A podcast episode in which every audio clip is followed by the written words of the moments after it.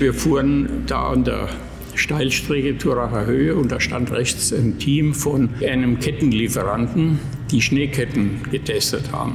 Und die haben den Pirsch erkannt und wir haben dann da so Smalltalk und die haben ihre Ketten da angepriesen und hatten uns erst schon angeboten, ob sie uns da einen Satz montieren können. Und Pirsch hat dann abgewinkt und gesagt, nein, nein, wir fahren jetzt erstmal so weiter und macht den geilen Staub den Berg hoch, dass die, Kinnlade runtergefallen ist. Die konnten gar nicht glauben, die haben sich mit ihren Ketten bemüht und wir sind mit und hatten am Ende sogar einen Sommerreifen. Hier ist alte Schule, die goldene Ära des Automobils. Mein Name ist Carsten Arndt und ich freue mich, dass ihr wieder mit dabei seid. Heute habe ich einen Gast, bei dem viele von euch erstaunt sein werden, wie selbstverständlich man heute die von ihm mit initiierten Autos und deren Bezeichnung nutzt und dessen Vielseitigkeit wahrscheinlich nur schwer zu übertreffen sein wird. Die Rede ist von Walter Treser. Eigentlich wollte er gar nicht mehr ausgiebig über sein Leben reden und darum freue ich mich ganz besonders, dass er bei mir nochmal eine Ausnahme gemacht hat und uns Einblicke in die vielleicht wichtigsten Jahre von Audi gewährt, als nämlich der Umbruch von der Hutträger zur Motorsport- und Technikmarke umgesetzt wurde. Dafür hat Walter Treser nicht nur den Allradantrieb mit initiiert, sondern mit dem Begriff Quattro auch gleich noch den weltbekannten Namen dafür mitgebracht. Wir reden über die Anfänge von Audi in der Rallye-WM, die er als Motorsportchef verantwortet hat. Und natürlich kennt ihr den Namen Treser auch als Veredler und Hersteller eigener Autos. Ihr ahnt schon, es gibt unheimlich viel zu besprechen. Darum jetzt viel Spaß mit meinem Gast Walter Treser. Sie sind in der Nachkriegszeit groß geworden, in einer Zeit, wo es gerade nicht so aus dem Vollen geschöpft werden konnte. Aber Sie hatten das große Glück, dass bei Ihnen in der Familie schon ein Auto vorhanden war. Ein Opel Blitz mit Holzvergaser, habe ich gelesen. Richtig, was ist das? Ja, ja. Es gab's, der war so als, als äh, Überbleibsel aus dem Krieg. Und im Übrigen gab es auch ein Sachs-Motorrad und eine äh, Betonmaschine mhm. Betonmischmaschine. okay, also schon mal drei Sachen mit Motoren. So ein Verbrennungsmotor so, und, äh, und das waren so meine Lehrobjekte, die ich als, als Junge äh, dran rumgeschraubt habe. Ich, ich habe sogar in der Vorbereitung mir das mal angeguckt, wie dieser Opel Blitz fährt und das finde ich jetzt eine ganz interessante Sache. Also um es kurz zu machen, da wird Holz verkokt und das, die Abgase, die werden zur Verbrennung genutzt. Ja, ne? die erzeugt die, die Wärme und das äh, erzeugt dann den Vortrieb von dem Auto. Vielleicht auch eine Idee für die Zukunft. Sie konnten auf allen drei Autos schon fahren mit acht Jahren, ne?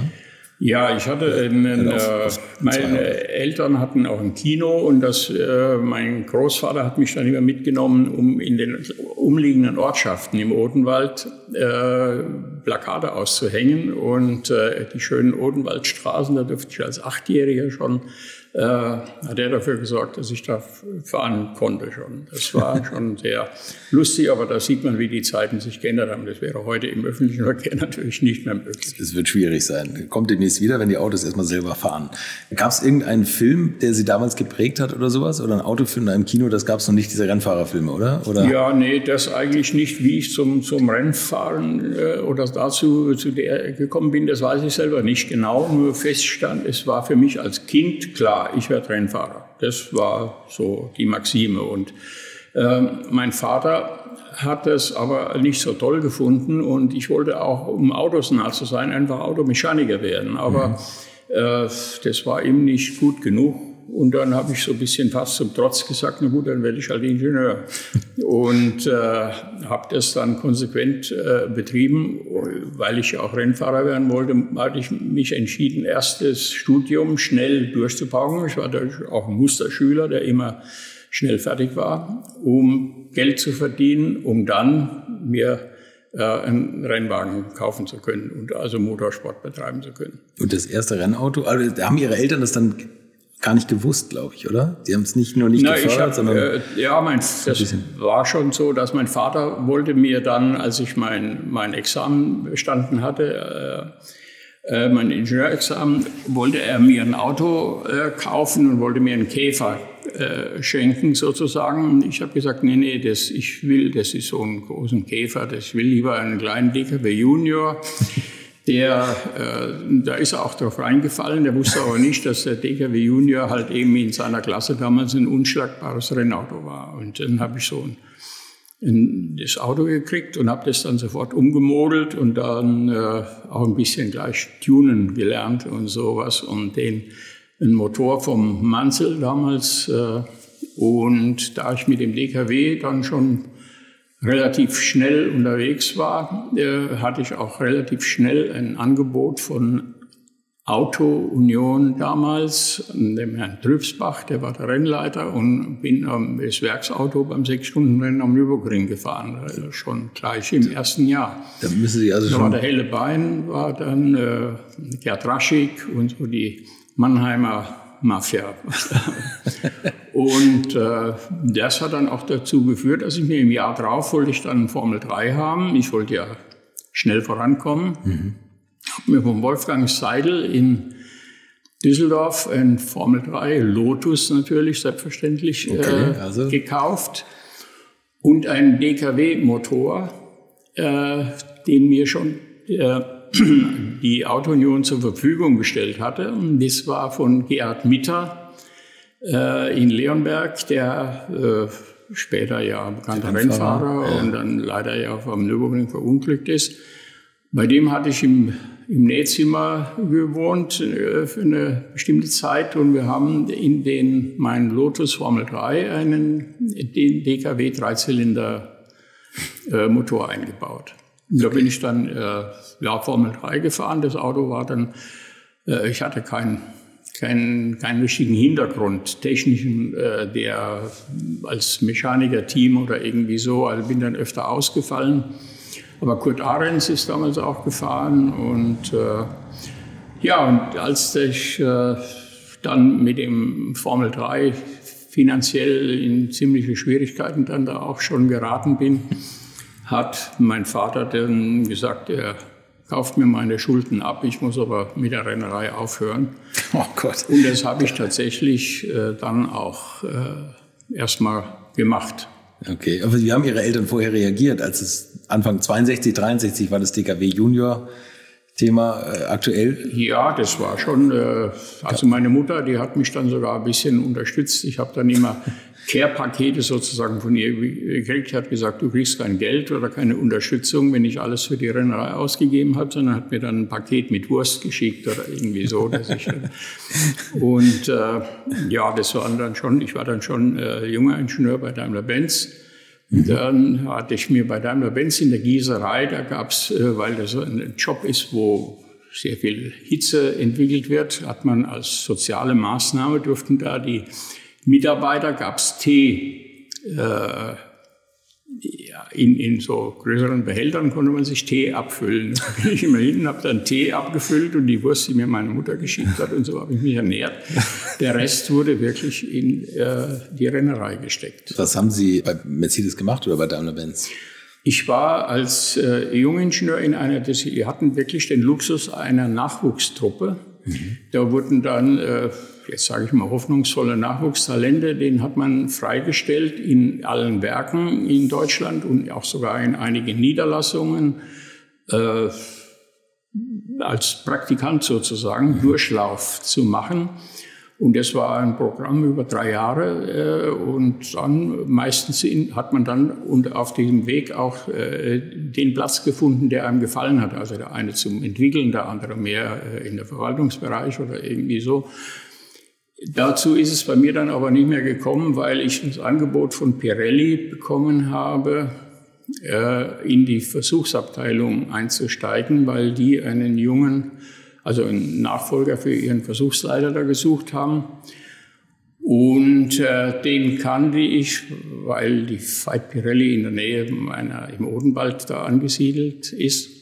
Und da kannte ich den Versuchschef, äh, hatte das immer bewundert, wie der mit den Versuchsautos herumgefahren ist und sowas. Und das hat mich gelockt und ich habe den Job übernommen und war dann dort bei Pirelli relativ schnell äh, Chef der, der gesamten Versuchsabteilung und auch verantwortlich für die äh, Kontakte zur Autoindustrie, die Reifenfreigaben äh, mit von Porsche, VW, Mercedes, BMW, also da kriegt man die Autos hingestellt und Sie haben so die Reifen für die Autos entwickelt quasi. Ja, ne? Das so ist das, was man heute sieht, wo dieser Stern drauf ist oder diese Kürzel, Richtig, dass die das Reifen so, appliziert Das hatten wir da gemacht. Und da hatte ich dann auch, äh, das war dann ganz interessant, der Job bei Pirelli.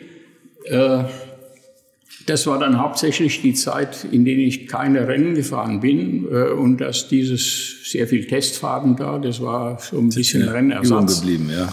Und äh, für Incentive-Veranstaltungen für, mit Reifenhändlern hatten wir da Kontakt zum äh, Senior Stuck, Hans Stuck, dem Oh, okay. berühmten Bergkönig Ja. von vorm Krieg. Der war dann da schon, also Senior Driver natürlich dann, aber Aushängeschild auch. Und wir, wir haben, und er brachte dann den Striezel, seinen Sohn, äh, Hans-Joachim schon mit. Der war dann da so um die 18, sage ich mal. Und unter anderem war dann aber auch der, der Jochen Mass, der war schon im Aufstreben. Und wir sind sehr viel in Hockenheim gefahren. Den hatten wir dann da auch schon äh, ange äh, angeheuert, einmal um ihn zu unterstützen. Der wollte ja groß raus als Rennfahrer.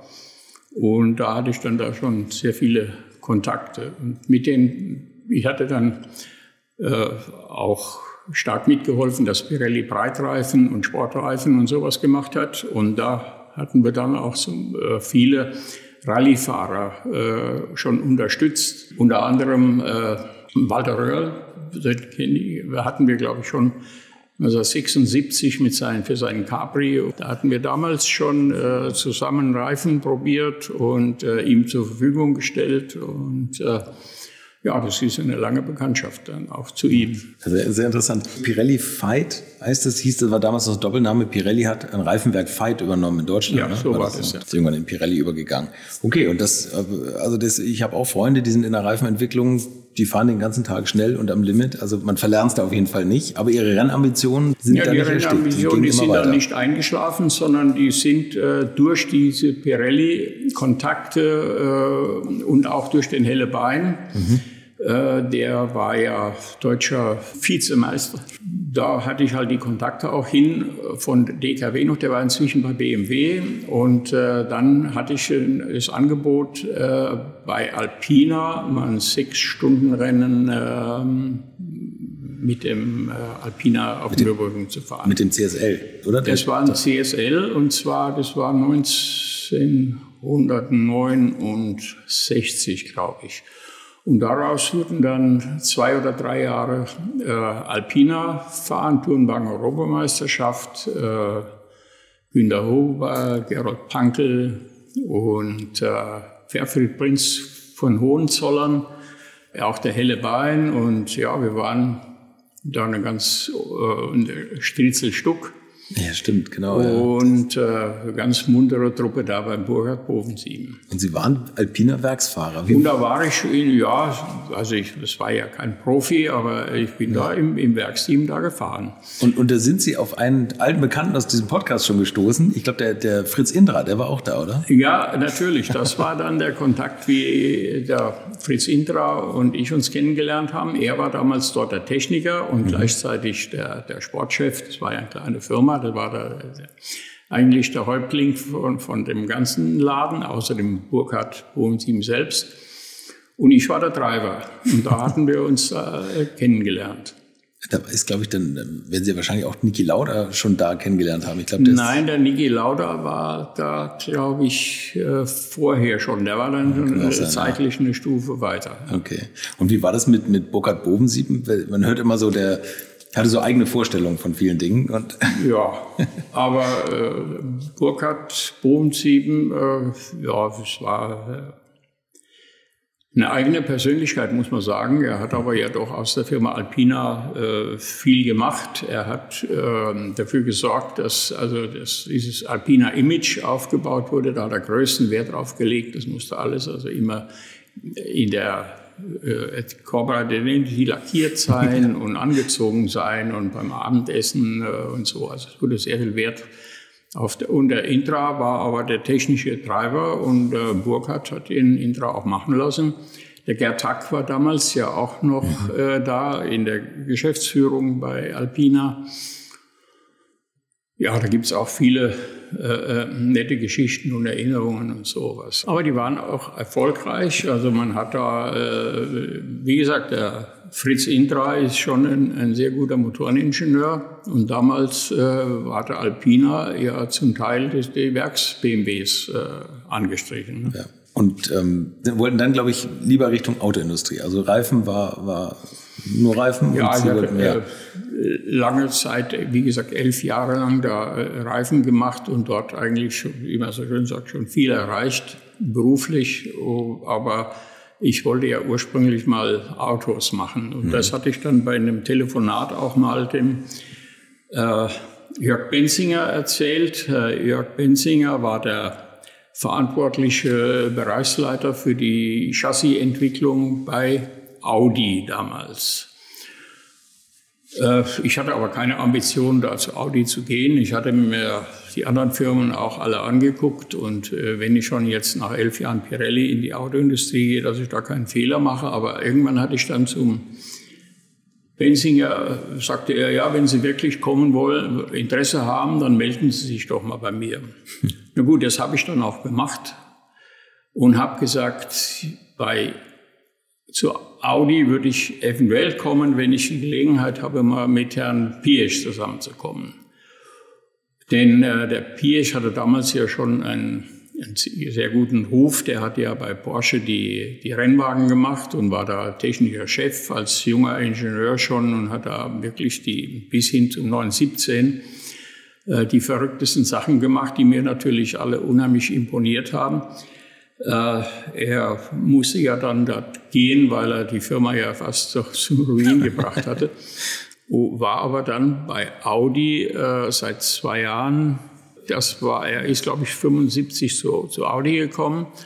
Und äh, ja, Benzinger sagt dann, na gut, äh, irgendwann rief er mich an und sagt, kommen Sie am Mittwoch vorbei, aber pünktlich morgen um acht. Wir fahren dann nämlich zum Flughafen nach München und treffen dann den Herrn Piesch und auf der Rückfahrt äh, können Sie mit ihm dann da ja ein Bewerbungsgespräch sozusagen führen. Na gut, ich äh, habe meinen besten Sakko angezogen und überlegt, was sage ich dann da in so einem Gespräch und war pünktlich in Ingolstadt. Und da sagt der Benzinger, jetzt holen wir, gehen wir noch in die Versuchsabteilung, holen da ein Versuchsauto und das wird auf der Heimfahrt der Piesch dann noch äh, testen. Na, das fand ich natürlich ganz toll. Also so hatte ich mir dann irgendwie das Berufsleben vorgestellt. naja, wir von, waren in München, das war noch der alte Flughafen Riem, am Seiteneingang kamen die Privatflieger Bierscher mit der VW Airline aus Braunschweig mit einer Einspritzpumpe unterm Arm. Auf der anderen Seite die Aktentasche kam er mit flotten Schritten.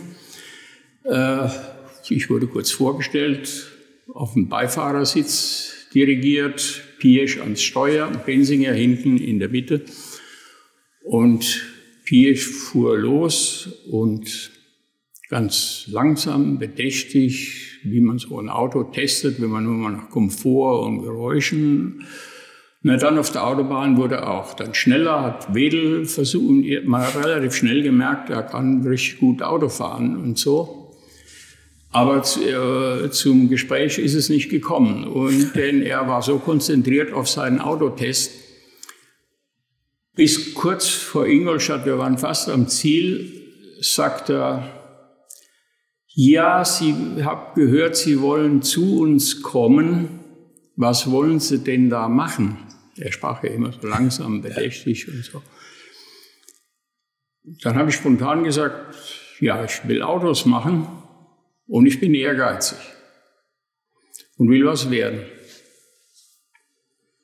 Nach einer ganzen Weile nur dann sagt er, ja, das erwarten wir so von unseren Führungskräften. Nicht wahr, Herr Bensinger? Und da hat man wirklich gemerkt, wie die Herrschen sich gesträubt haben und wie es einem eiskalten Rücken runterlief. Das war, Piesch konnte derartig langsam, pointiert, aber so sprechen, dass es einem wirklich kalt den Rücken unterlief. Ja.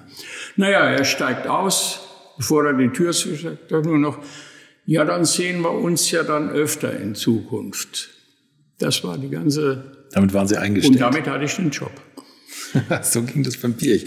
Und da waren Sie Leiter der Fahrzeugkonzeptentwicklung. So hieß das. Ja, ich war dann am, am das war am 2. Januar 1970 1977 äh, bei Audi angefangen und als ich ins Büro von Herrn Benzinger kam, saß da schon der Herr Stockmar. Jürgen Stockmar ist äh, damals schon auch als junger Ingenieur recht bekannt gewesen. Er war Gründungsmitglied, glaube ich, von der Autozeitung und Chefredakteur und hatte auch schon äh, einen, einen, den Rex-Rennwagen gebaut. Mhm. Das war eine Eigenkonstruktion, aber ein recht flottes Fahrzeug, das, glaube der Harald Erdl auch gefahren hatte. Und so kannte man in der Szene den Jürgen Stockmar durchaus. Und dann sage ich, ach Herr Stockmar, was machen Sie denn hier? Ja, sagte er, ich fange hier an. Das ist ja interessant, ich auch. Und was machen Sie da? Sagt er, ja, ich werde äh, Chef hier für die Chassis-Vorausentwicklung. Sage ich, ach so, ich auch. ja, und dann kam der Benzinger und sagte, meine Herren, jetzt müssen wir da erstmal was klären. Und äh, er hatte äh, ja Gott sei Dank einen sehr großen Bereich, den haben wir dann aufgeteilt, der Stockmann, der über, auf diesen Job über eine normale Bewerbung über die Personalabteilung äh, reingekommen ist und ich über diese Sonderbehandlung mit, dem, mit der Probefahrt von Herrn Piesch, sozusagen auf den gleichen Job. Und äh, das war im Übrigen charakteristischer für das ganze Karriere von Herrn Piesch. Er hat immer die Leute gegeneinander angesetzt, so mit dem Motto, lass die mal machen, der Bessere wird sich schon durchsetzen. Das hat mich da auch dran erinnert. Das ist ja, tatsächlich das, war auch der Hintergedanke wahrscheinlich. Das war, das war auch so der Hintergedanke. Nur der Unterschied war halt, der Stockmann hatte eine Planstelle und ich nicht. Ich war so reingedrückt worden. Und ich fing da auch an, äh, wurde irgendwo in ein Büro dann mit reingesetzt, wo dann nur ein Stuhl reingestellt wurde, hatte er am Anfang gar kein Telefon und, so.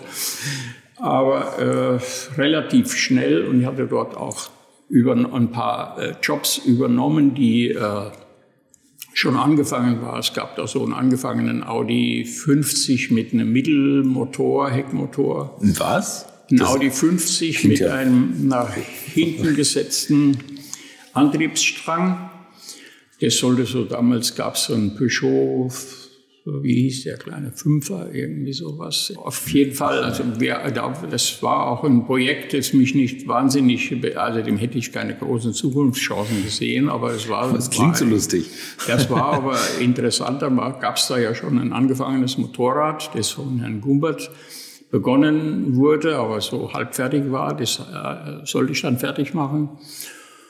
Und äh, aber schon äh, und dann hatte ich noch den Dauerlauf Verantwortung für den Dauerlauf mit äh, ja aufs Auge gedrückt bekommen. Das war ja eigentlich nicht so mein Traumjob, aber das war eine sehr interessante Aufgabe, denn äh, Piers Philosophie war, dass die Vorentwickler, die also am Anfang die verrückten Ideen haben sollten, äh, gleich am eigenen Leib äh, merken, wie viel Verantwortung es ist oder wie viel äh, es dann doch bedeutet, äh, das so zu entwickeln, dass es am Ende auch im Dauerlauf, in der Serie unter allen besonderen Bedingungen, alle Sicherheitsvorschriften und so weiter erfüllt.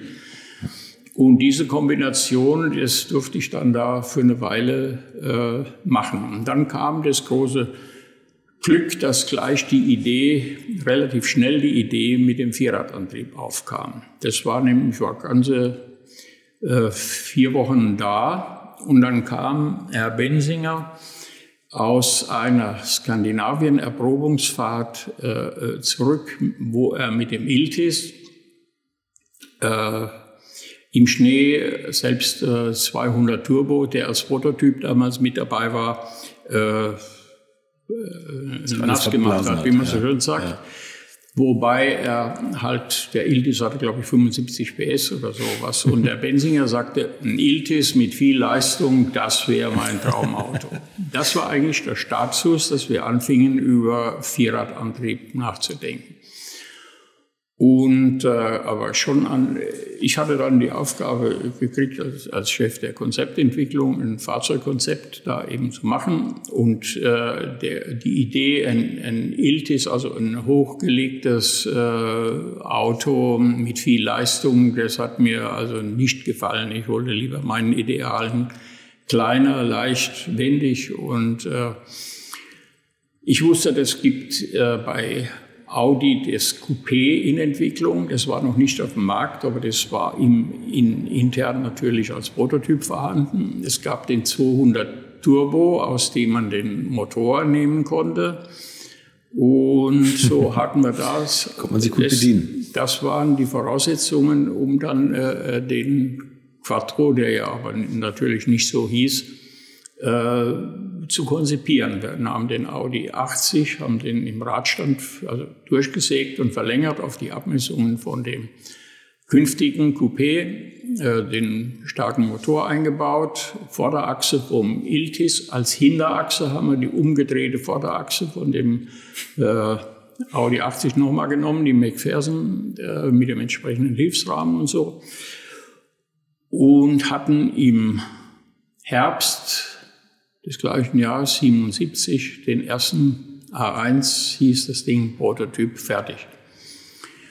Das, der wurde gebaut ohne Budget und ohne, äh, also mit viel Geheimhaltung hatten wir den dann da aufgebaut. Und ja, das, was durchgesickert ist, waren auch natürlich sehr viele Skeptiker da. Also mhm. Viele, alle haben, oder auch selbst die Ingenieurskollegen, im Übrigen auch der Jürgen Stockmar hatten am Anfang alle gesagt, es ist verrückt, äh, die ganze Welt fährt mit einachsgetriebenen Autos und jetzt kommt ihr hierher und meint, äh, man muss beide Achsen antreiben und so. Aber das Erstaunliche war, das Auto hat auf Anhieb äh, wunderbar funktioniert. Es hatte sofort die guten Eigenschaften, die der Quattro dann äh, ja später in allen Lebenslagen bewiesen hat.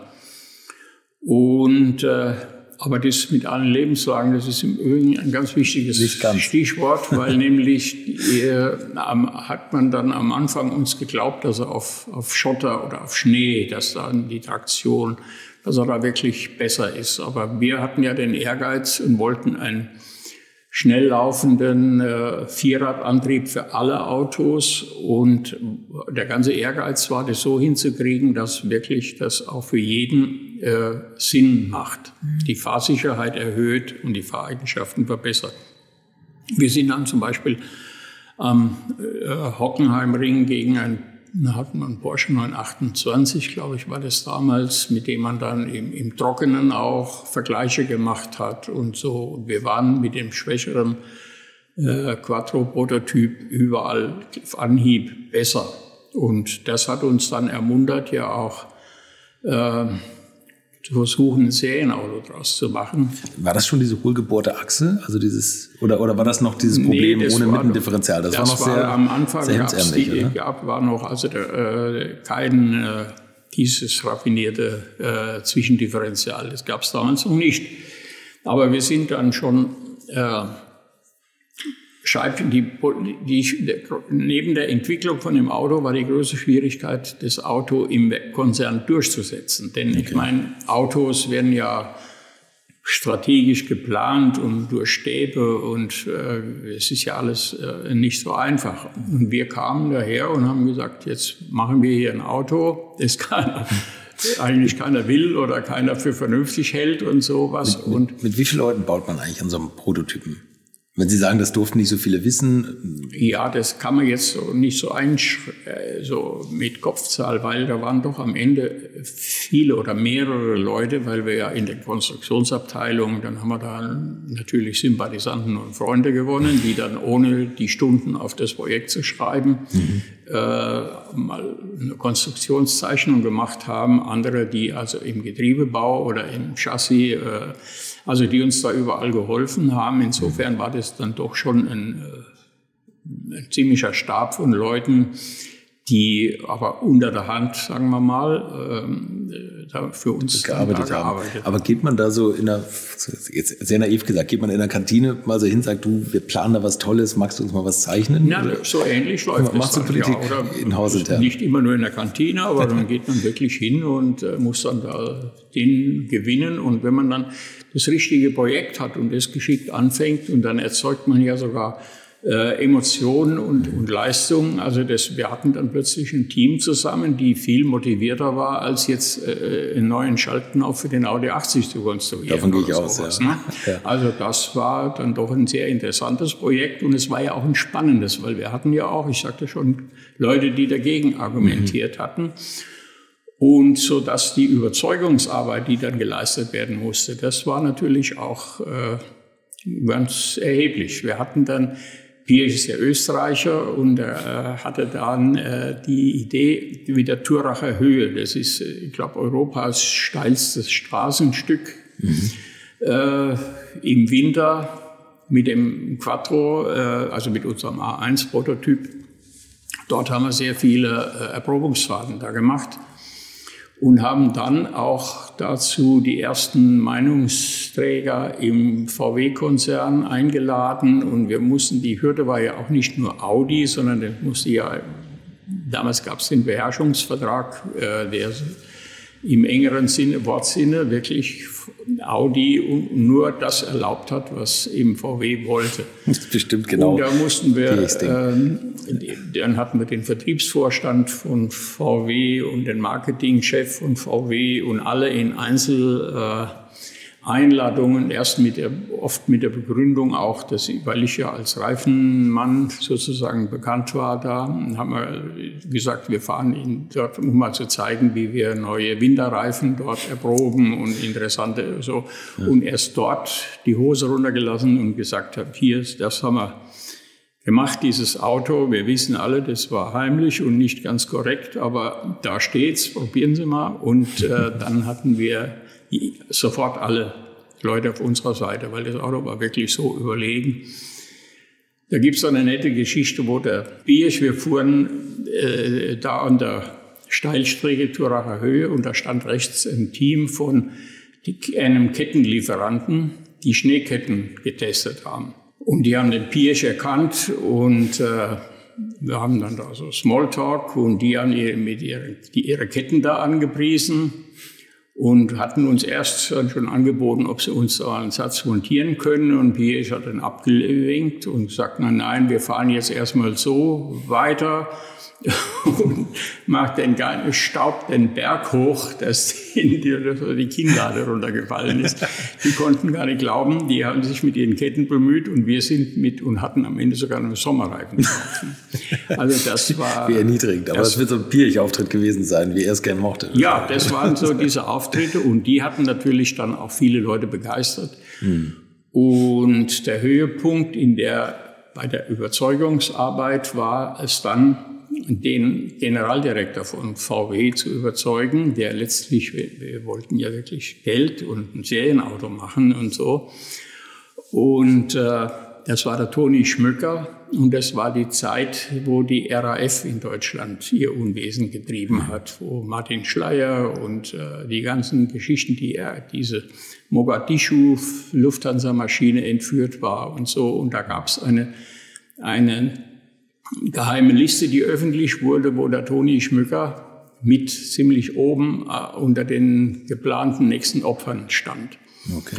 Und äh, das waren schon sehr, sehr ernster. Und wir wollten aber genau in der Phase im Sommer 1978, Anfang Mai, den Herrn Schmücker überzeugen. Und mit dem, das Überzeugen an dem Auto war ja wieder auf der Thüracher Höhe die Traktion natürlich, um schnell mal zu zeigen, was das Auto wirklich kann. Und dann kam ein Mitarbeiter auf die Idee, in Lenting bei Ingolstadt einen Wiesenhang von der Feuerwehr nass spritzen zu lassen. Würdet ihr eigentlich auch so gerne wie ich manchmal neue Länder mit einem Oldtimer erkunden, aber ihr scheut euch die lange Anreise auf Achse oder die teuren Transportkosten? Dann gibt es eine der coolsten Alternativen, von denen ich bisher gehört oder in zahlreichen Artikeln gelesen habe und das sind die Eckis Oldtimer Rally Reisen durch Costa Rica luxuriöse zehntägige Urlaube und zwar in Minigruppen mit Oldtimern, die ihr vor Ort aussuchen könnt. Und nein, mir hat die Sonne nicht den Kopf zerbraten und ich rede jetzt auch nicht vom schättrigen Ford Fiesta der Billo Autovermietung. Ihr habt die Wahl zwischen zum Beispiel Mercedes SL, Porsche 911 oder Range Rover Classic. Und das ist sowas von cool, denn es sind immer maximal vier Autos inklusive Servicefahrzeug unterwegs und es geht natürlich nicht um Geschwindigkeit, sondern einfach nur darum, auf entspannte und ganz wunderbare Art und Weise Land und Leute zu erkennen erkunden und es ist ein Urlaub, also gibt es auch Strandtage. Und wer schon mal in Costa Rica war, der weiß, dass es ein sicheres Reiseland ist mit grandioser Flora und Fauna, mit Vulkanen, Regen und Nebelwäldern und irren, irren Stränden. Und mit den Fotos könnt ihr auf Instagram noch die Freunde zu Hause richtig neidisch machen. Ist ja auch nicht ganz unwichtig heutzutage. Schaut es euch auf jeden Fall mal im Netz an und als ich das erste Mal auf der Seite war, konnte ich es gar nicht glauben, dass jemand sowas organisiert und dann braucht man noch nicht mal den eigenen Klassiker schmutzig zu machen und mit Range Rover oder R107er SL die Landschaft erkunden. Es könnte schlimmer kommen. Es gibt übrigens verschiedene Routen. Mein Tipp wäre die La Carrera Costa Rica und auf der Route werdet ihr mich früher oder später mitfahren sehen, das garantiere ich euch. So, jetzt hört ihr hier noch die Webseite und da gibt es eine ganz einfache, nämlich rally-rally.com. Und ganz wichtig, Rally wird hier R-A-L-L-Y geschrieben. rally-rally.com. Am besten gleich draufklicken, Seite abspeichern und möglichst schnell buchen, denn es sind kleine Gruppen und Inga und Ingo, die das organisieren, sind wirklich mega nett und Ingo ist auf mich gekommen, weil seine Mitfahrenden immer alte Schule hören. Also Geschmack haben die, die da mitfahren auch und ihr sollt jetzt auch weiter alte Schule hören. Bis bald in Costa Rica. Und wir lassen den Herrn Schmücker den Wiesenhang hochfahren. Das ist schneeglatt, wie man sich das vorstellt, nasse Wiese. Und äh, das, da kam Polizeieskorte davor und dahinter vorher das Gelände äh, observiert und ein Hubschrauber oben drüber. Und das war ein riesen Aufwand, um den Herrn Schmücker äh, auf diese Wiese dann da in Ingolstadt zu kriegen. Mhm. Und wir hatten drei Autos bereitgestellt, einen ähm, BMW, einen 7er BMW mit Heckantrieb, den 200 Turbo als unser Prototyp, das künftige Aushängeschild des ganzen Konzerns. Frontantrieb, ne? Mit Frontantrieb. Ja und äh, unseren A1 Prototyp Audi 80 mit Vierradantrieb, der ganz schüchtern nebendran stand als drittes Auto. und, der, und der auch so klein war dagegen. Ne? Ja, das, ja, das war ein ganz kleines, ein tolles Auto. Äh, Szenario. Ja. Und wie gesagt, Hubschrauber oben drüber, Polizeieskorte und so. Herr Schmücker kommt, steigt in den BMW, bekannte Größe, fuhr mit ihm los und kaum fängt die Steigung da an, stand er fest und Räder drin durch. Kommt er zurück und sagt, ja, also was macht ihr da mit mir? Aber jetzt zeige ich euch mal unser neues Auto mit dem Frontantrieb. Setzt sich in den Audi und fährt mit viel mehr Schwung, dann mit richtig entschlossen los. Und kaum einen Meter weiter stand er wieder. Und dann war er schon ziemlich ärgerlich und hat dann äh, gesagt, jetzt, was wollt ihr jetzt? Soll ich jetzt mit dem anderen Auto da auch noch fahren? Und äh, hat er dann auch gemacht. Und wir hatten schon gedacht, alles ist verloren, weil er dann keine Lust mehr hatte, ist ohne viel Schwung losgefahren und erst am, am Fuß von dem Hügel hat er ordentlich draufgetreten und wusch war er oben. und dann kam er zurück, hat sich alles erklären lassen und wir haben das erste Budget für das Auto genehmigt bekommen. Und da gab es die ersten dreieinhalb Millionen, glaube ich, waren das. Okay. Aber das war natürlich nur das Feigenblatt. Also wir hatten weiterhin nur mit unseren Freunden und unter der Hand und so. Ich meine, ein CN-Auto entwickeln hatte damals auch schon mehr als dreieinhalb Millionen gekostet. Der hat Ihnen das Geld bewilligt und gesagt, jetzt macht ihr damit Serienauto wusste er selber, dass man das damit nicht entwickeln kann. Sie sollen einfach den Antrieb weiterentwickeln oder verbessern. Ja, na gut, aber es hat sich dann doch schon herausgestellt, was wir machen wollten. Ich sagte ja schon, das Coupé, mhm. Vakus ist äh, beauftragt worden. Das Ding muss dann natürlich, es hat sich so ein bisschen hochgeschaukelt. Wir wollten dann ja auch 200 PS, nicht 170. Wir wollten äh, dann ja auch eine, ein, ein optisch etwas differenzierteres Auto. Und da hat Bacchus und Martin Smith, die sind dann dran gegangen, haben aus dem Coupé äh, die entsprechenden Modifikationen, was man so mit relativ wenig an Kotflügeln und, und Spoilern vorne, hinten und so weiter machen konnte. Und so ist der Quattro in der Form entstanden. Sie sagen das jetzt so dahin, der Quattro. Der Name, der kommt auch von Ihnen. Der Name kommt auch von mir, aber vorher kommt erst mal vielleicht noch der Hinweis der Professor Intra ins Spiel, nämlich wieder. Und mein Professor Ernst Fiala auch. Ja, ja, ja. Beide. Okay, dann machen wir erstmal die, die beiden. Die kommen nämlich vorher noch ins Spiel. Denn äh, der, bei dieser Erprobungsgeschichte spielt der Professor Fiala eine ziemliche Rolle, weil der war ja der eigentlich der Chef vom Piech als Gesamtentwicklungschef im Konzern in Wolfsburg und Piech war ja nur für Audi zuständig. Und der musste natürlich auch das alles absegnen. Und das war im Übrigen noch kurz die Probefahrt, die ich jetzt schildere, vor, Vorschmücker. Also der Okay. musste natürlich vorher der Reihe der Hierarchie nach, mussten die alle für uns gewinnen schon. Der Professor Fiala hat den A1-Prototyp äh, für eine Heimfahrt am Sonntag gekriegt. Also dass er aus, er wollte, hat auch eine kurze Probefahrt, aber dann hat er gesagt, ich will mit dem Ding doch mal ausführlicher fahren und wirklich äh, Erfahrung sammeln. Ist damit nach Wien gefahren und hat am Wochenende dann seiner Frau das Auto gegeben, damit die mal in die Stadt zum Einkaufen fahren kann. Und ich fuhr dann in ein Parkhaus und in dem, die, diese engen Kurven im Parkhaus führten dazu, dass die Räder äh, schlupften, wie man so schön sagt, oder sich das Chassis verspannt, weil alles- kein richtiger Differentialausgleich zwischen der Vorder- und der Hinterachse da war. Okay, ja. Und das wussten wir natürlich auch. Aber wir waren damals der Meinung, wenn man nur eine kleine Menge für den Motorsport oder für, für äh, erstmal für die Fans oder für die Enthusiasten baut, so einen Sportwagen, da kann man das hinnehmen. Das passiert in einem engen äh, Parkhaus, aber im normalen Straßenverkehr hat man das nicht gemerkt. Aber die Frau Fiala hat dann gesagt, ja, das geht ja nicht, das rupft so beim Kurvenfahren. Und äh, das hat uns der Professor Fiala am natürlich Montag sofort gesagt, also das Rupfert-Auto, so könnt ihr das nicht verkaufen nicht, so, so wird es nichts. Und das war natürlich, ein, ich sagte ja schon, wir wussten das ja auch, aber wir hatten das irgendwo verdrängt, weil wir dachten, es geht, wir haben keine Lösung. Sie hatten nur eine minimale Stückzahl auch geplant. Wir 400. hatten damals auch nur, äh, es war so, dass man für den Motorsport 400 Autos damals brauchte. Und deshalb hatten wir auch immer nur gesagt, wir, wir reden ja auch nur von einem Sondermodell für 400 Autos und um Motorsport dann da auch machen zu können. Der, der Vertriebsvorstand hat gesagt, 400 Autos kriegen wir gar nicht verkauft. Ja, das war so. Der, Das- äh, äh, Dr. Schmidt, der hat dann gesagt, äh, nee, 400 Autos und dann waren aber Pirsch und Benzinger beide so schlagfertig und haben gesagt, die verkaufen wir direkt am Telefon von so an, an die Leute, die wir kennen, Ja. Autoenthusiasten. Und da hat man ihm ein bisschen so das Argument aus der Hand genommen. ne.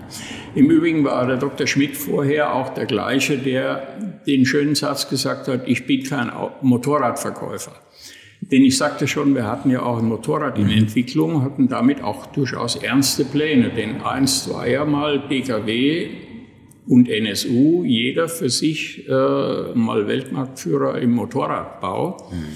Und wir hatten damals wirklich den Plan, das wieder äh, zu beleben und ein Motorrad äh, zu machen.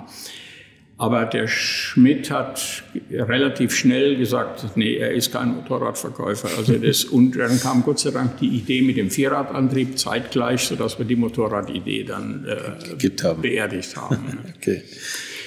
Gut, aber der, äh, wir, es war dann an, das große Notprogramm. Alle Mann mussten nachdenken, wie man also ein Zwischendifferential in das Auto bringt. Aber eben elegant und leicht und ohne, dass man einen großen Mitteltunnel da braucht und so weiter. Und dann hat tatsächlich Herr Tengler äh, der Getriebekonstrukteur die Idee gehabt, mit einer Hohlwelle durch das Getriebe ähm, nach, auf das Differential zu gehen und dann von dem Differential dann wieder eben mit der äußeren Welle vor äh, zum Antrieb.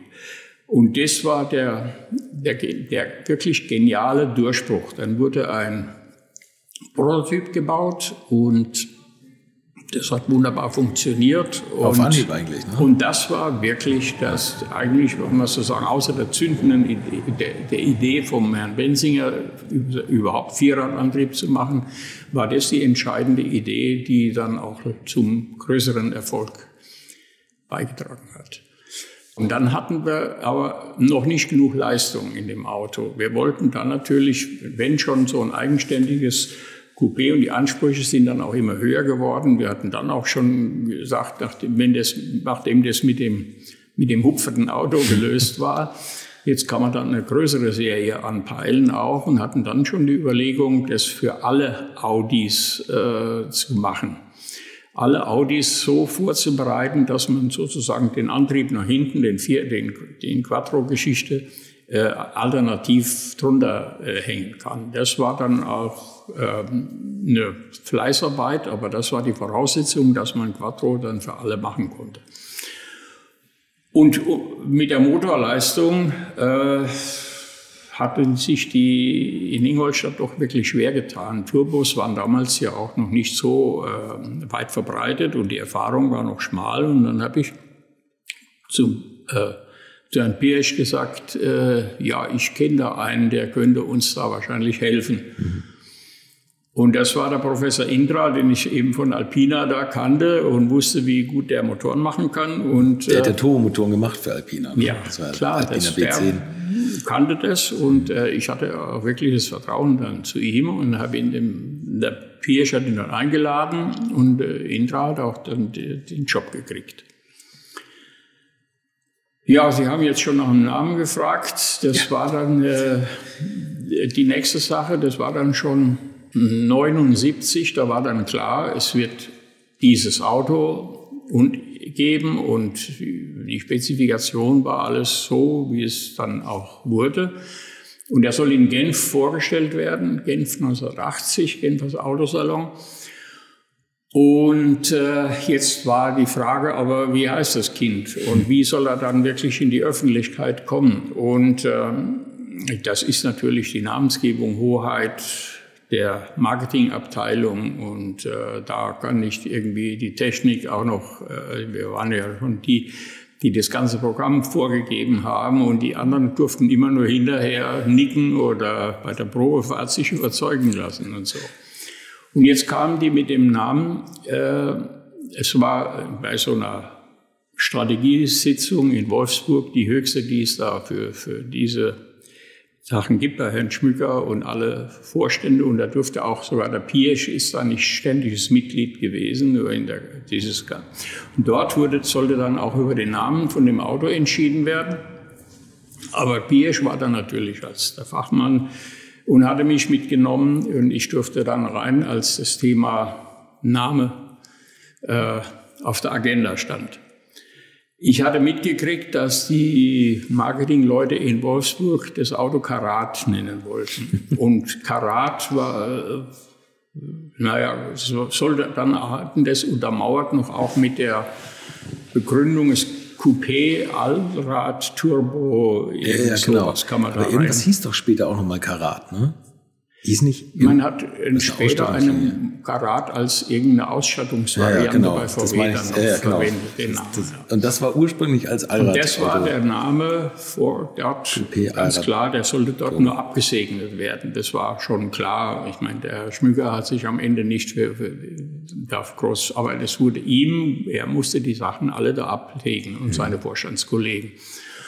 Und wir hatten vorher ja gesagt, wir brauchen einen eigenen Namen, der nicht ein Name ist, sondern der ein Gattungsbegriff ist, der, mhm. der des, diesen Allradantrieb äh, symbolisieren soll. Der Name muss das darstellen, was wir wollen, das Besondere an dem Auto. Ein Beispiel war, Turbo war äh, mal ein Modell, äh, ein Modell von Porsche, der hieß dann der Turbo. Mhm. Und, da, und das, an dem Turbo hört man phonetisch die Turbinen schaufeln ja schon äh, ja, sausen und so. Und, und, so einen Begriff hatten wir eben für den Vierradantrieb gesucht.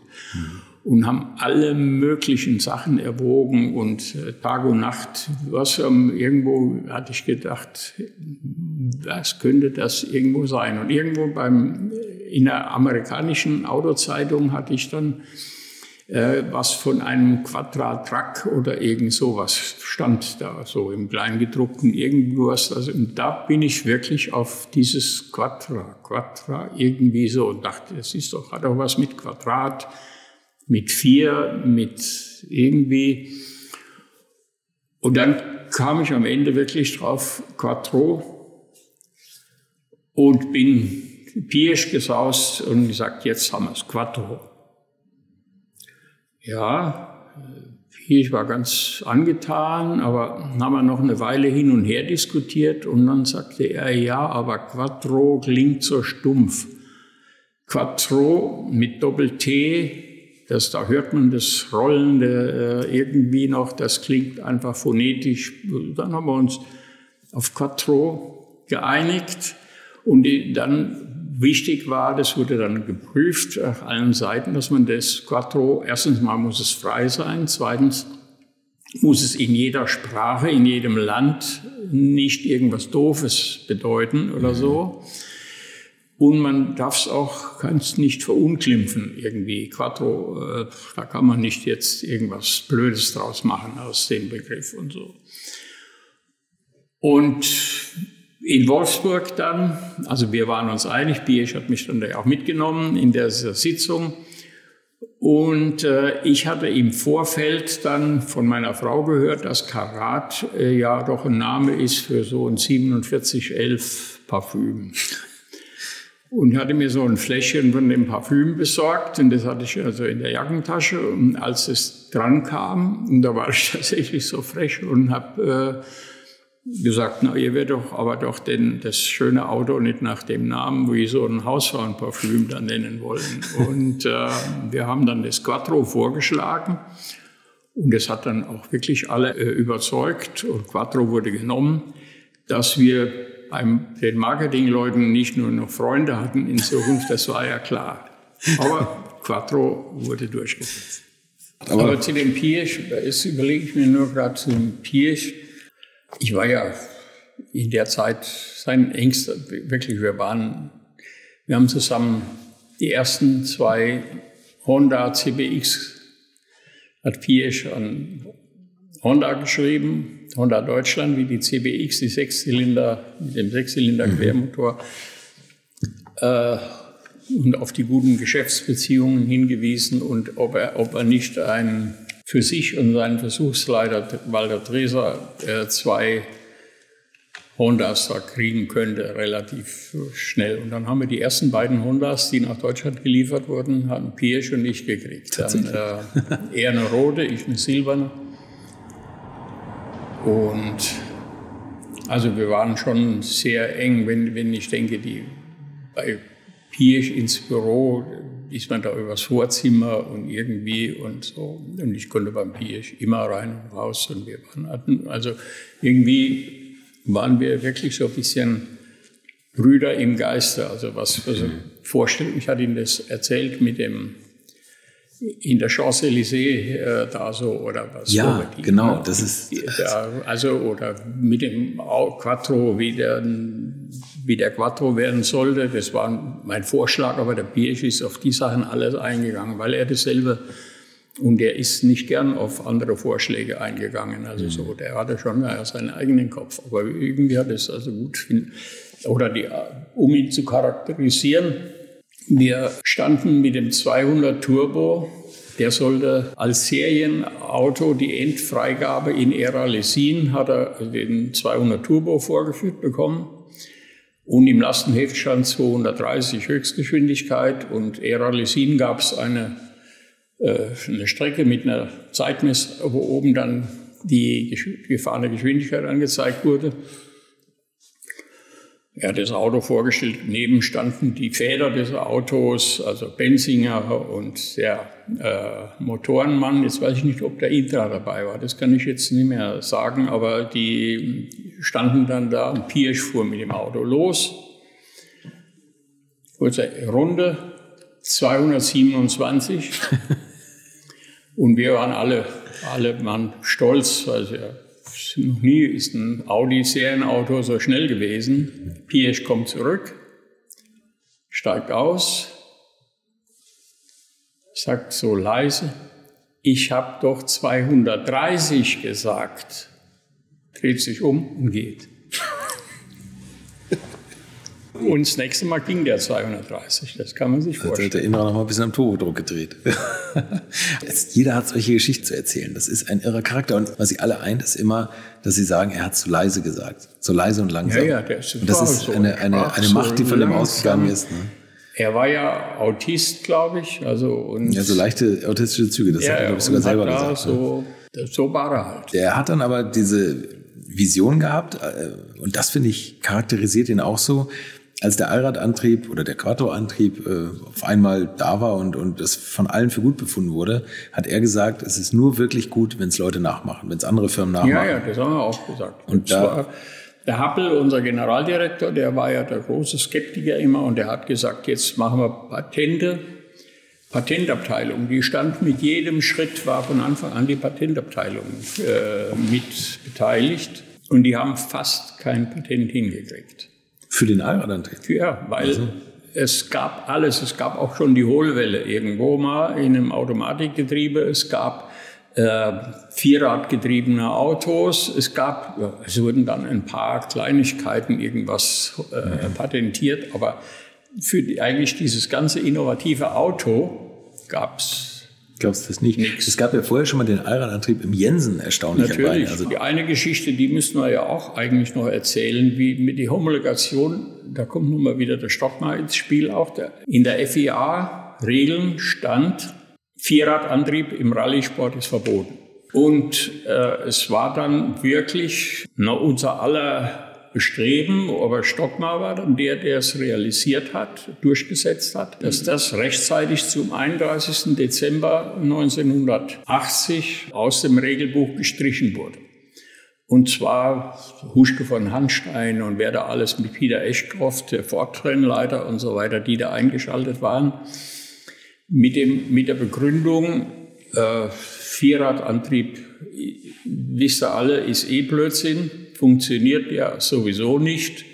Und wenn wir vielleicht mal mit einem Iltis, weil vorher hatte, hatte man den Iltis mal da so äh, in der Paris-Dakar oder was da war das, glaube ich, mhm. mal eingesetzt gehabt, der wird nicht alle Leute verrückt machen, wenn da mal ein Iltis fahren würde. Das war die einzige Chance. Und der Peter Ashcroft von Ford, der hat dann nämlich auch erzählt, wir haben es auch schon mal probiert mit Allradantrieb, aber der war immer langsamer als ein Vergleichsauto mit Heckantrieb. Nur irgendwann, ganz überraschend, war der plötzlich schneller als die ganze Zeit.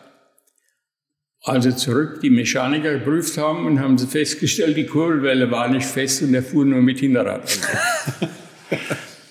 und die Geschichte hat er dann auch immer erzählt und das hat man dann alles zusammen benutzt, um die FIA dazu zu bringen, diese Regel äh, aus dem Gesetzbuch zu streichen. Also das ist so eine Geschichte am Rande, aber ohne das hätte man mit dem Auto gar nicht fahren können. Aber Sie wussten schon, dass der Allrad wahrscheinlich richtig gut ist, richtig gute Chancen hat. Dann haben Sie so über, über Negativgeschichten das so rausgedrückt, oder? Aus dem ja, nee, die, die wussten nicht. Das war wirklich so. Der ist der, der war so eigentlich äh, durch die Hintertür rausgedrückt worden. Okay. Ja.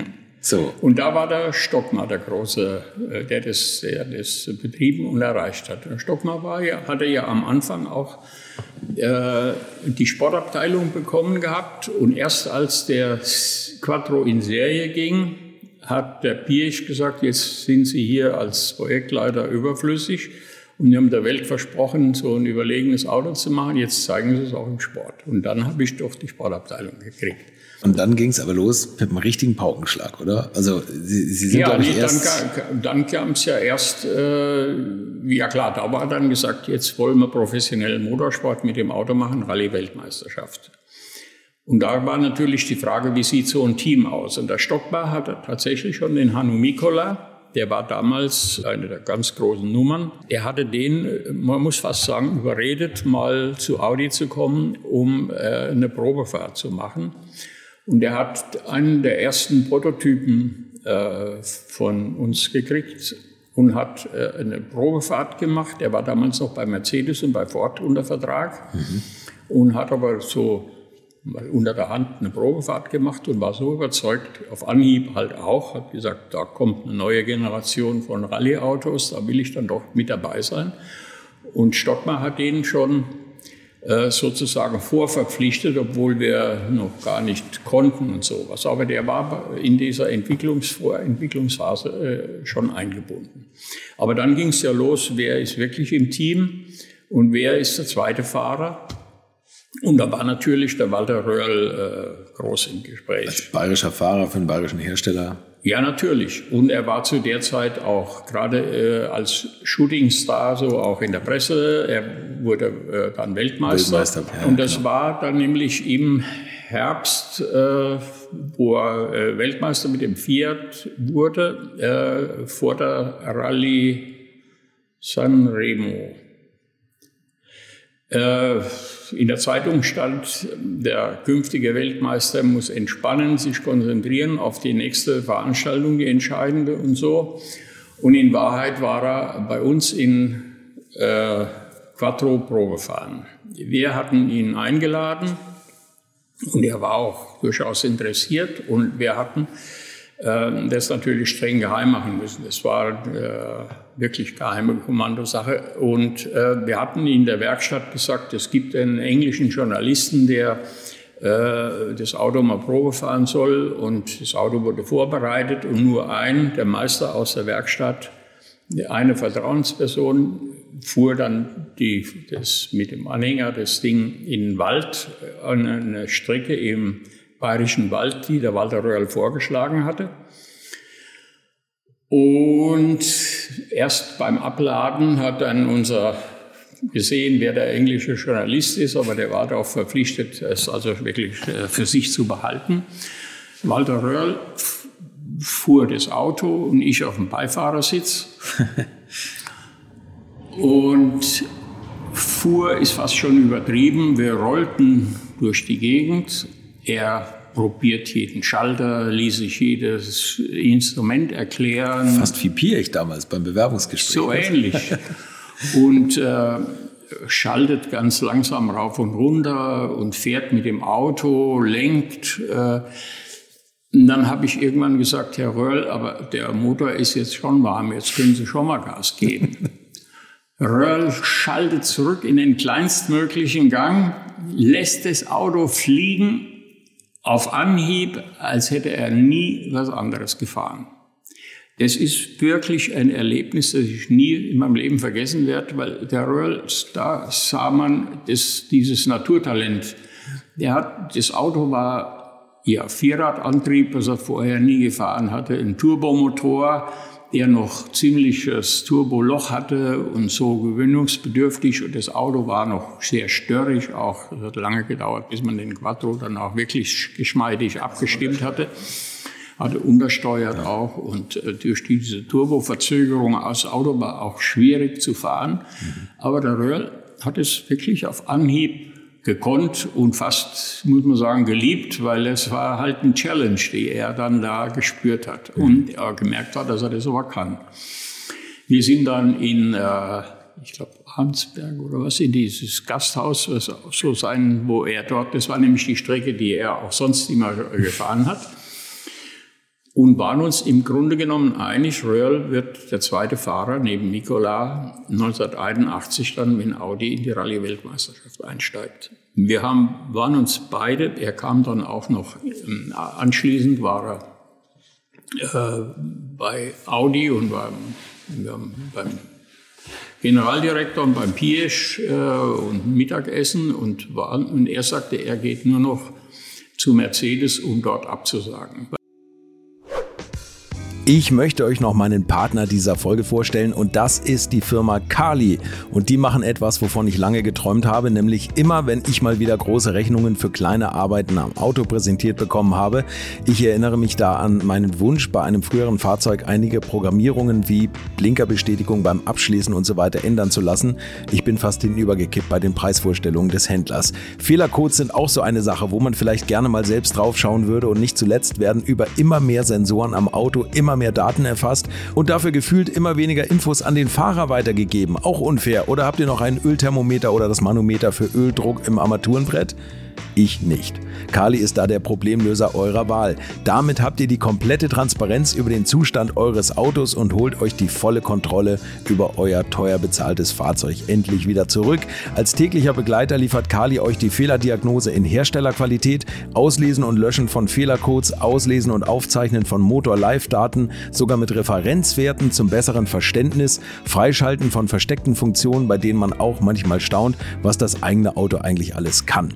Ihr benötigt nur einen Wagen mit OBD2-Stecker und die Funktionen von Kali variieren je nach Hersteller. Aber wenn man mal in die Liste schaut, dann findet ihr alle üblichen Verdächtigen wie natürlich BMW, Mercedes, Porsche, Toyota, Volvo, Land Rover, Opel, Peugeot, Skoda, VW, Mini und viele, viele Marken mehr. Alles lässt sich bequem über eine iPhone- oder Android-App steuern. Es gibt eine kostenlose Version, mit der ihr Basisfunktionen nutzen könnt und eine Lizenz speziell für eure Automarke oder bei Interesse auch für alle Automarken. Und wenn ihr jetzt 15% sparen wollt, dann nutzt den Gutscheincode Alte Schule in einem Wort geschrieben. Einfach Alte Schule bei der Bestellung im Gutscheinfeld eingeben oder klickt auf den Link in den Shownotes, damit der Code automatisch angewendet wird. Alle Infos zu den Marken, zu Funktionen und Preisen findet ihr im Netz unter www.mykali.de. Kali wird mit C geschrieben. Und wie gesagt, den Link zum Rabatt auch nochmal bei mir in den Shownotes. Weil er hatte äh, mit Mercedes schon äh, die entsprechenden Gespräche geführt. Und wir hatten vorher aber auch schon die Michelle Mouton äh, im Visier. Die ist irgendwo, fand ich den Gedanken gut, äh, eine Frau einzusetzen und noch dazu eine äh, Französin, also dass wir auch die Internationalität des Teams ein bisschen unterstreicht und so. Das waren so die zwei Richtungen. Die einen wollten halt eben Röhrl, dass ich dann auch akzeptiert hätte, wenn das wirklich äh, gemacht hätte. Und, äh, aber ich hatte immer die Idee toll gefunden mit der Michelle Mouton.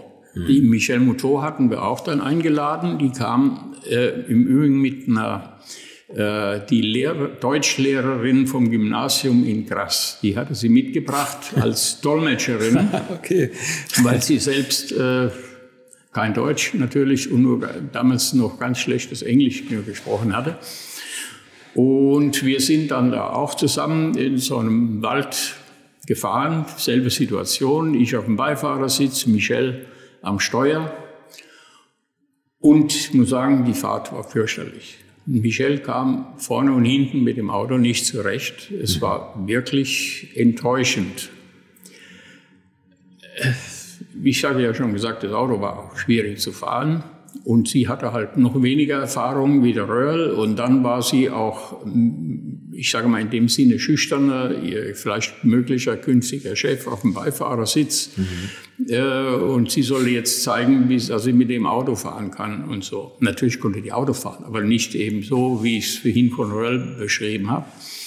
Was mir allerdings bei dem Mouton gleich von Anfang an gefallen hat, sie hat sofort äh, sehr entschlossen und what you will, you can. Das war so eher einer ihrer Hauptsprüche. Ich hatte dann auch gefragt, ob sie links bremsen kann oder so und so.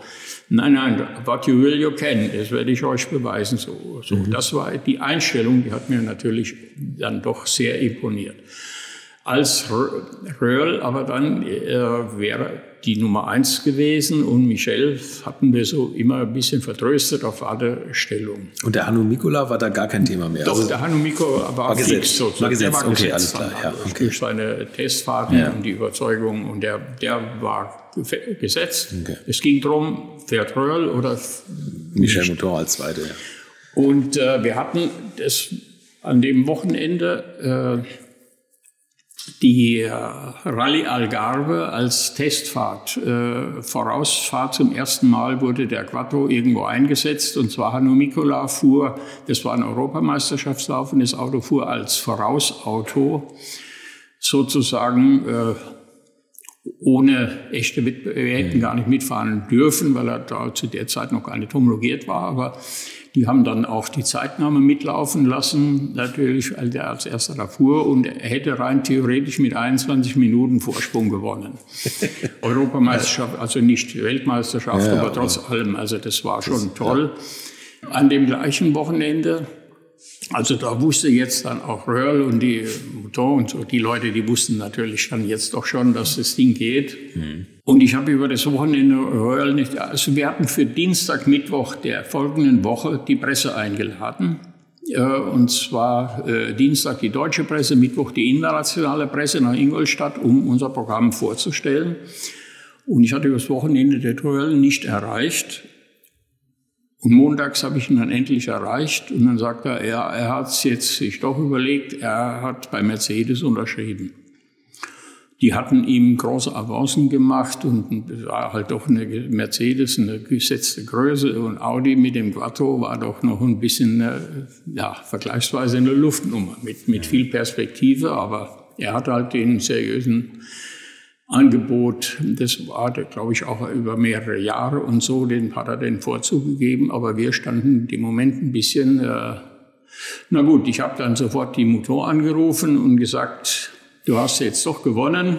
Der Reul hat abgesagt. Wussten Sie, dass er im Spiel war? Die, das wusste sie. Ah, okay. Ach, tatsächlich. Okay. Aber sie äh, hat dann tatsächlich auch mitgespielt und ist sofort am Dienstag bei dem Deutschen Tag war sie noch nicht da. So schnell ging es dann doch nicht, denn wir hatten ja auch dann Stoff geschickt und dann hatte sie da noch so ein wir hatten da so beige Einheitskleidung, so schöne Sakkos und sie hat einen Hosenanzug äh, machen lassen.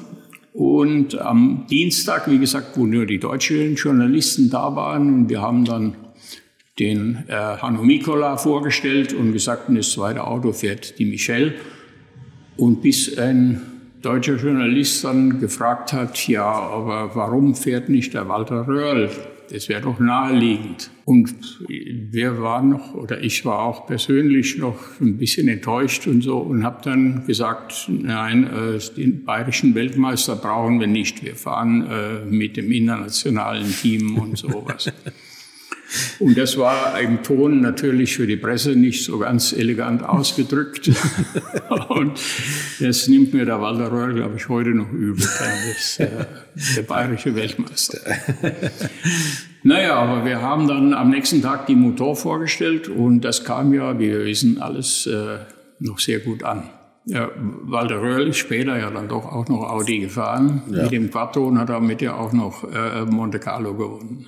Aber ihr sagt ja selber, dass das Ding extrem schwer zu fahren war. Das hat auch der Christian Geistorf gesagt. Die haben also geübt über Nächte, über Wochen ist der nachts ja, durch ja. seinen bayerischen Walter gefahren, um, um dieses Linksbremsen und das Turbo ja, und also da war also noch viel Nachholbedarf. Deswegen finde ich das so toll, dass, dass Sie sagen, dass der auf Anhieb so gut war mit dem Wagen. Doch, doch, der kam. Also ich meine, ich will jetzt nicht ausschließen, dass er dann hinterher rein auf der Stoppuhr anders noch, noch schneller äh, hätte fahren können, aber er hat das Auto von Anfang an beherrscht, sagen wir mhm. mal so. Mhm.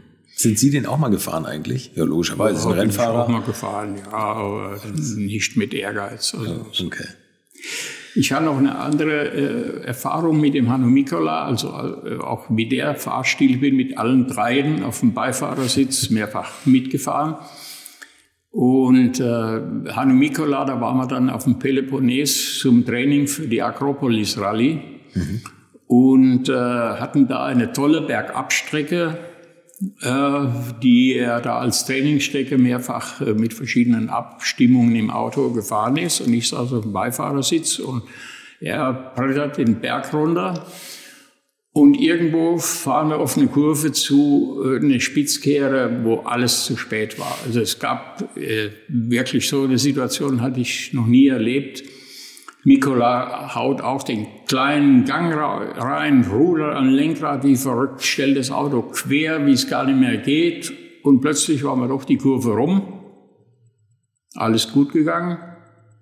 Mikola sagte, sorry, I forgot this corner. Und dann hatte er wirklich einfach nur gesagt, na, sorry, das, an die Kurve hatte ich nicht gedacht, aber zaubert das Auto darum und das zeigte den, den Stil der Mikola, der typische geborene Querfahrer auf Schotter. Die Motor war besonders schnell äh, auf Asphalt dann auch so. Und Earl konnte ja, wie wir wissen, beides. Ne? Und, und die Michelle Mouton, also wie, wie hat die das dann gelernt? Hat sie sich erst mit dem, mit dem Nikola ein bisschen auseinandergesetzt oder ist die einfach mit dem Wagen? Ja, wir hatten ihr einen Wagen als Trainingsauto schon dann gegeben gehabt, mit dem sie gefahren ist. Sie ist ja dann auch äh, in, von der, äh, gesponsert vom Opel Frankreich, die ja auch, sie auch so ein bisschen gesponsert hatten.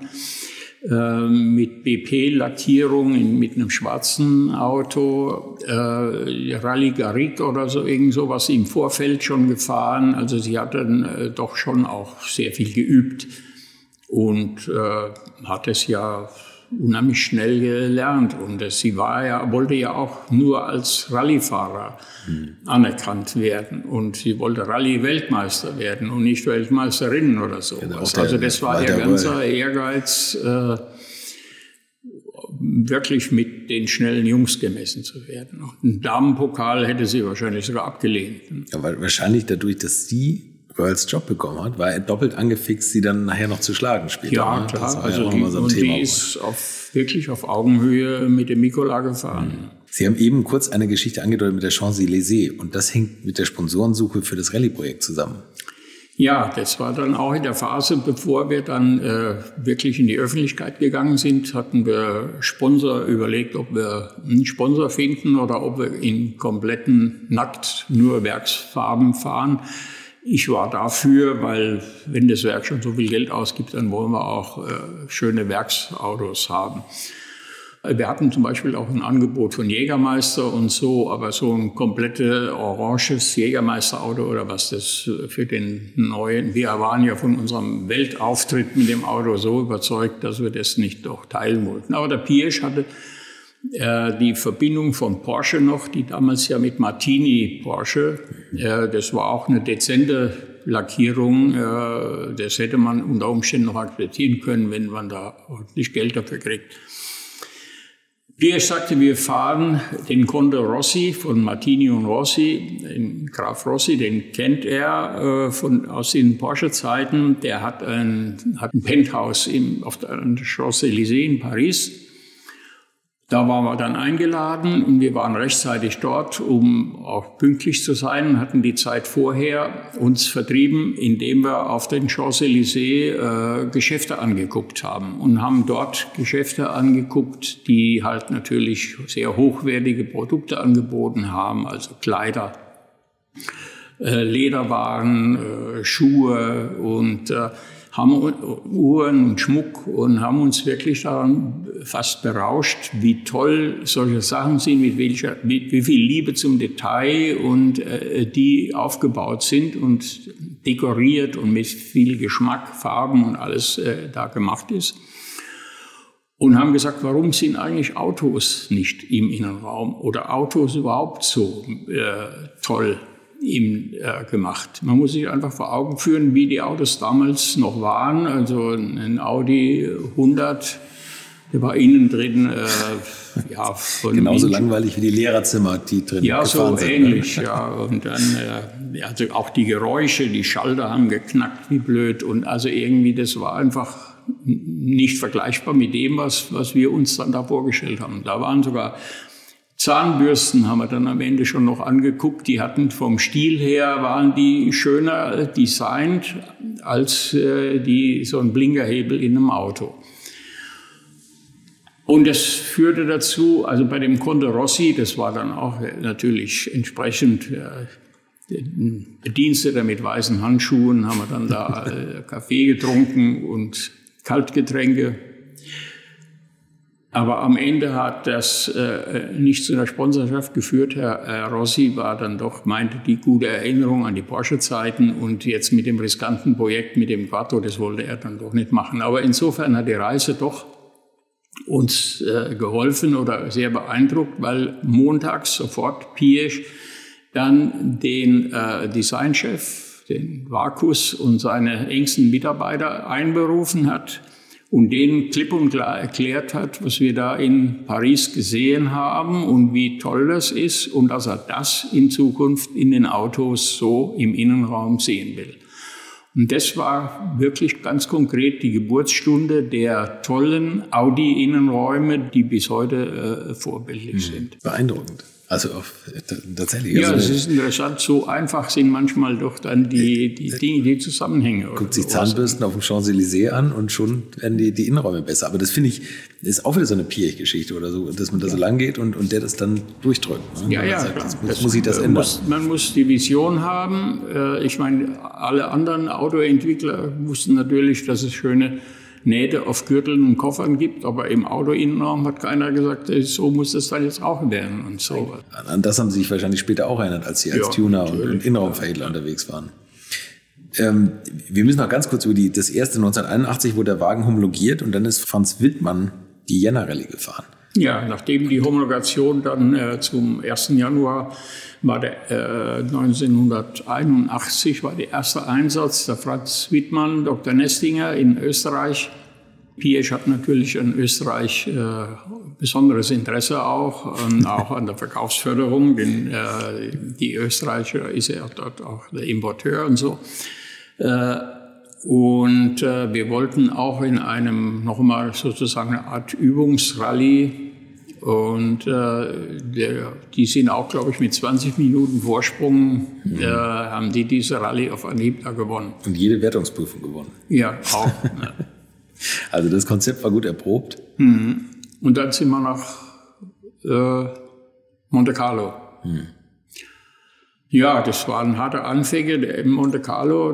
Die Michelle Mouton, Großfranzösin in Frankreich, ist äh, als erste von 200 so viel Teilnehmern ausgefallen, weil wir gleich an einer Tankstelle im Vorfeld einer öffentlichen Tankstelle getankt und da irgendwo scheinbar schlechten Sprit gekriegt haben, wo wohl auch Wasseranteile noch waren, die unsere Einspritzung nicht verdaut hat. Und sie ist schon bei so einer Anfahrt mit so einem blöden äh, Leichtzinsfehler äh, ausgefallen, die ist gar nicht an den Start gekommen mit dem, mit dem Auto. Das war also der allererste Pleite. Danu ist allerdings gut in Schwung gekommen. Der ist gleich in der ersten Sonderprüfung, glaube ich, mit sechs Minuten Vorsprung oder sowas äh, gefahren. Und äh, den, den eine Minute vor ihm gestarteten Bernard Nisch, den hat er äh, nach, nach ein paar Kilometern dann da schon überholt und so. Also das war schon sehr, sehr sensationell, der Auftritt dann da. Allerdings äh, sind wir mit dem Auto dann nicht ins Ziel gekommen. Der war, äh, jetzt weiß ich gar nicht mehr die, die Reihenfolge, ich glaube, erst war irgendwas kaputt gegangen, dann äh, wurde das repariert und dann ist er bei der Aufholjagd in den Graben gefahren, im Schnee stecken geblieben und dann ging nochmal wieder was. Also es war ziemlich abenteuerlich. Aber äh, es die Presse und die Öffentlichkeit war ganz auf unserer Seite, hat gestaunt, wie doch wirklich, und jeder hat das Potenzial des Autos erkannt. Und das war auch äh, zu spüren. Es war nirgendwo Neid oder so, dass man sagt, na ja, die sind jetzt auch ein bisschen besser, jetzt kommt da Audi daher und will uns. Nee, das Auto war wie vom anderen Stern. Das war wirklich, jeder hat gesehen, da ist irgendwas. Das ist eine neue Technologie. Eine neue Technologie, da ist ein neuer Anstoß. Und jeder, der nicht sowas nachbaut, wird nie mehr eine Chance haben. Also das war. Bernarda Nisch, der hat, glaube ich, dann nachher im Ziel irgendwie gesagt, dieses Geräusch so nachgemacht, wie der weggeschluckt wurde oder sowas. Ne? Das, Schlupp. Schlupp, so. genau. So, so war das, als der, als der vorbeigefahren ist. Und was, was mir gut gefällt, ist ein Zitat, das kann ich aber nur so aus dem Gedächtnis, der Renault-Werkspilot, der, der Bruno Sabi. Der hat gesagt, heute messen wir die, den Vorsprung von Audi mit Sanduhren, ab morgen können wir einen Kalender nehmen. Ja. naja, das war ein bisschen übertrieben, aber das war tatsächlich so. Also das Auto war sensationell. Das wissen wir ja alle, wie es dann weitergegangen ja. ist. Und äh, das nächste war dann eine Schotterrallye, äh, wo wir dann auch äh, in Portugal sehr schnell waren, aber auch noch, dann weiß ich auch nicht ganz genau im Detail, wie ausgefallen. Und äh, dann kam Korsika mit Asphalt. Da hatten viele ja drauf gewartet und schon gesagt, aber da kriegt er wirklich eine drüber. Und da waren dann auch die Michaela, waren Ferrari und was alles so am Start war da. Und äh, die Michelle war dort sogar schneller als der Hanu. Wir hatten dafür dann die Autos auch schon mal eine, eine neue Generation dann gemacht gehabt, die äh, mehr auch dann für die Straßen, also für Asphalt abgestimmt war, ein bisschen tiefer, noch mal ein bisschen breiter, noch mal wieder ein bisschen mehr Motorleistung und so. Und es äh, hat, Auto war dann auch auf, auf Asphalt einfach, äh, ich will nicht sagen unschlagbar, aber wirklich schnell aber äh, hatte noch, wir haben in diesen Anfangsphasen sehr viel technische Probleme noch gehabt. Zum Beispiel ja auch Überhitzung, der kleine Motorraum mit so viel Leistung war ja im Grunde ist es ein Audi 80 Motorraum. Mhm. Ne? Was hatten Sie da eigentlich an Leistung in der Zeit? Oder 340 oder 360. Das war schon also relativ bald immer über weit über 300 PS. Ne? Ja, ja, deutlich über. Also drei, knapp 350. So, das war ja. damals so die.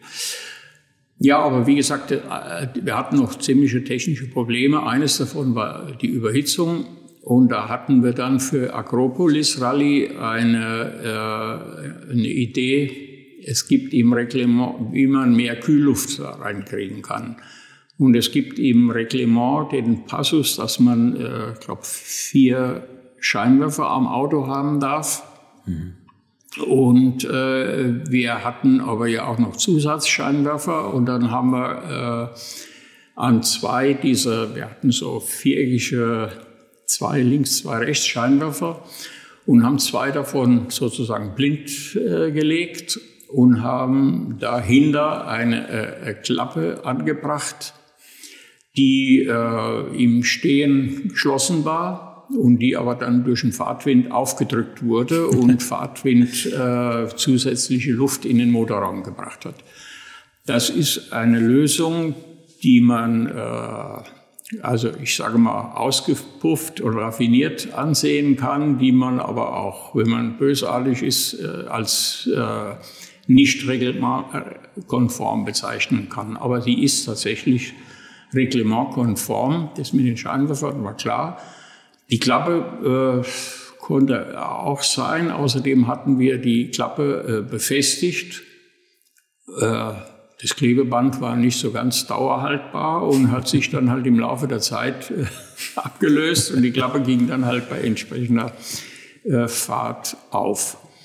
Hat auch gut funktioniert. Im Übrigen war das äh, im Haus bekannt und auch von Piesch bis Bensinger abgesegnet und äh, wir hatten uns richtig stolz gefühlt, so eine raffinierte Idee zu haben.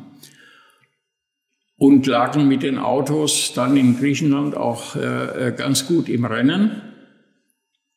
Allerdings ist die, äh, als wir dann am nächsten Tag aus dem Park Fermé fahren wollten, durften wir nicht rausfahren, weil irgendjemand hat uns äh, drangehängt, hat äh, da Protest eingelegt und komischerweise wurde der Protest vor Ort entschieden. Die Autos werden sozusagen mit schwarzer Flagge äh, aus dem Rennen genommen und wir durften einfach nicht weiterfahren, weil die Autos illegal wären.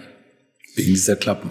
Wegen dieser Klappen. Okay. Und äh, normaler wäre allenfalls gewesen, dass wir weiterfahren dürfen und dass man hinterher entscheidet oder irgendwie sowas. Aber das war, wir waren dann doch schon nach drei oder vier Rallyes, da waren so die ersten Sympathien äh, verflogen. da waren wir doch gnadenloser Konkurrent und da wurde dann auch ganz hart mit harten Bandagen gearbeitet. Mhm. Kurz bevor bis äh, wir da im Park Vermetern da blockiert wurden, gab es schon ein Problem an äh, der Hinterachse von äh, Hanno Mikolas Auto. Der kam in, äh, in Lagonisi äh, auf äh, den Servicepunkt mit dem Auto. Ich bin unter das Auto, äh, um zu, an der Hinterachse zu gucken, was man da äh, reparieren könnte eventuell. Lag unter dem Auto. Oben hat der Service getankt. Äh, und irgendwie ist äh, an dem was übergeschwappt und das äh, Auto ist in Flammen aufgegangen. Der hat den Tank dann auch aus Schreck den, den Kanister fallen lassen. Und es äh, gab eine riesige äh, Stichflamme. Das Auto stand an der Tankstelle. Also es war große Gefahr, dass das noch was noch Schlimmeres passiert. Der Arne Herz ist ins Auto gesprungen, und hat es aus den Flammen rausgefahren und unser Werksarzt, der war zu, der immer Teamarzt, der immer mit dabei war, der war zufällig auch an der Station, hat mich sofort da gelöscht und äh, da haben Sie in Flammen gestanden? Also Sie haben da drunter gelegen und das, das ich habe da unter dem Auto gelegen und hatte dann 18 Prozent meiner Hautoberfläche war verbrannt. Und äh, ich bin dann nach Murnau in die Unfallklinik geflogen worden und äh, Ja, und das war dann auch so quasi mein Ende als Sportchef äh, bei Audi. Dann in der, ich war da in Murnau im, im Krankenhaus, dann kam ein großer Blumenstrauß, Rosen von Herrn Piesch und meine Frau war auch da und sagte, das hat nichts Gutes zu bedeuten, wenn du so einen Blumenstrauß kriegst.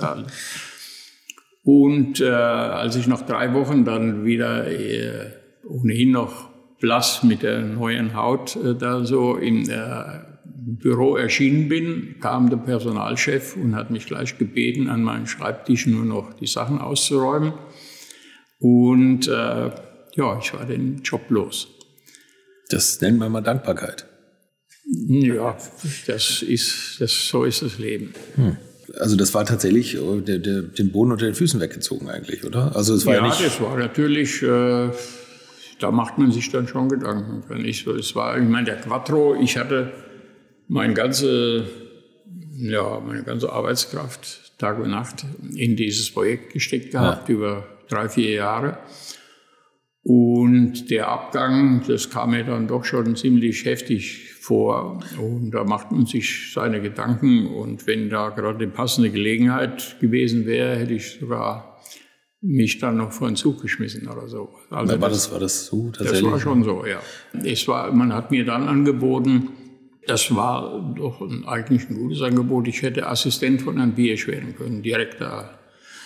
Ja. Äh, aber da dachte ich, war ich doch zu weit, um dann die Reden zu schreiben oder äh, einen Kalender zu führen und irgendwie so. Ich meine, im Nachhinein heute betrachtet, wenn wir noch eine längere Zeit zusammengearbeitet hätten, wäre auch doch vielleicht noch so manches passiert. Aber mhm. äh, ich hatte das dann aber nicht angenommen, weil ich mir an der Stelle gesagt habe, ich wollte immer Autos machen und jetzt mache ich meine eigenen Autos und habe dann selber äh, gekündigt und äh, habe dann am Februar 1982 meine eigene Firma in Hofstetten bei Ingolstadt gegründet. Die Walter Treser GmbH. Ja.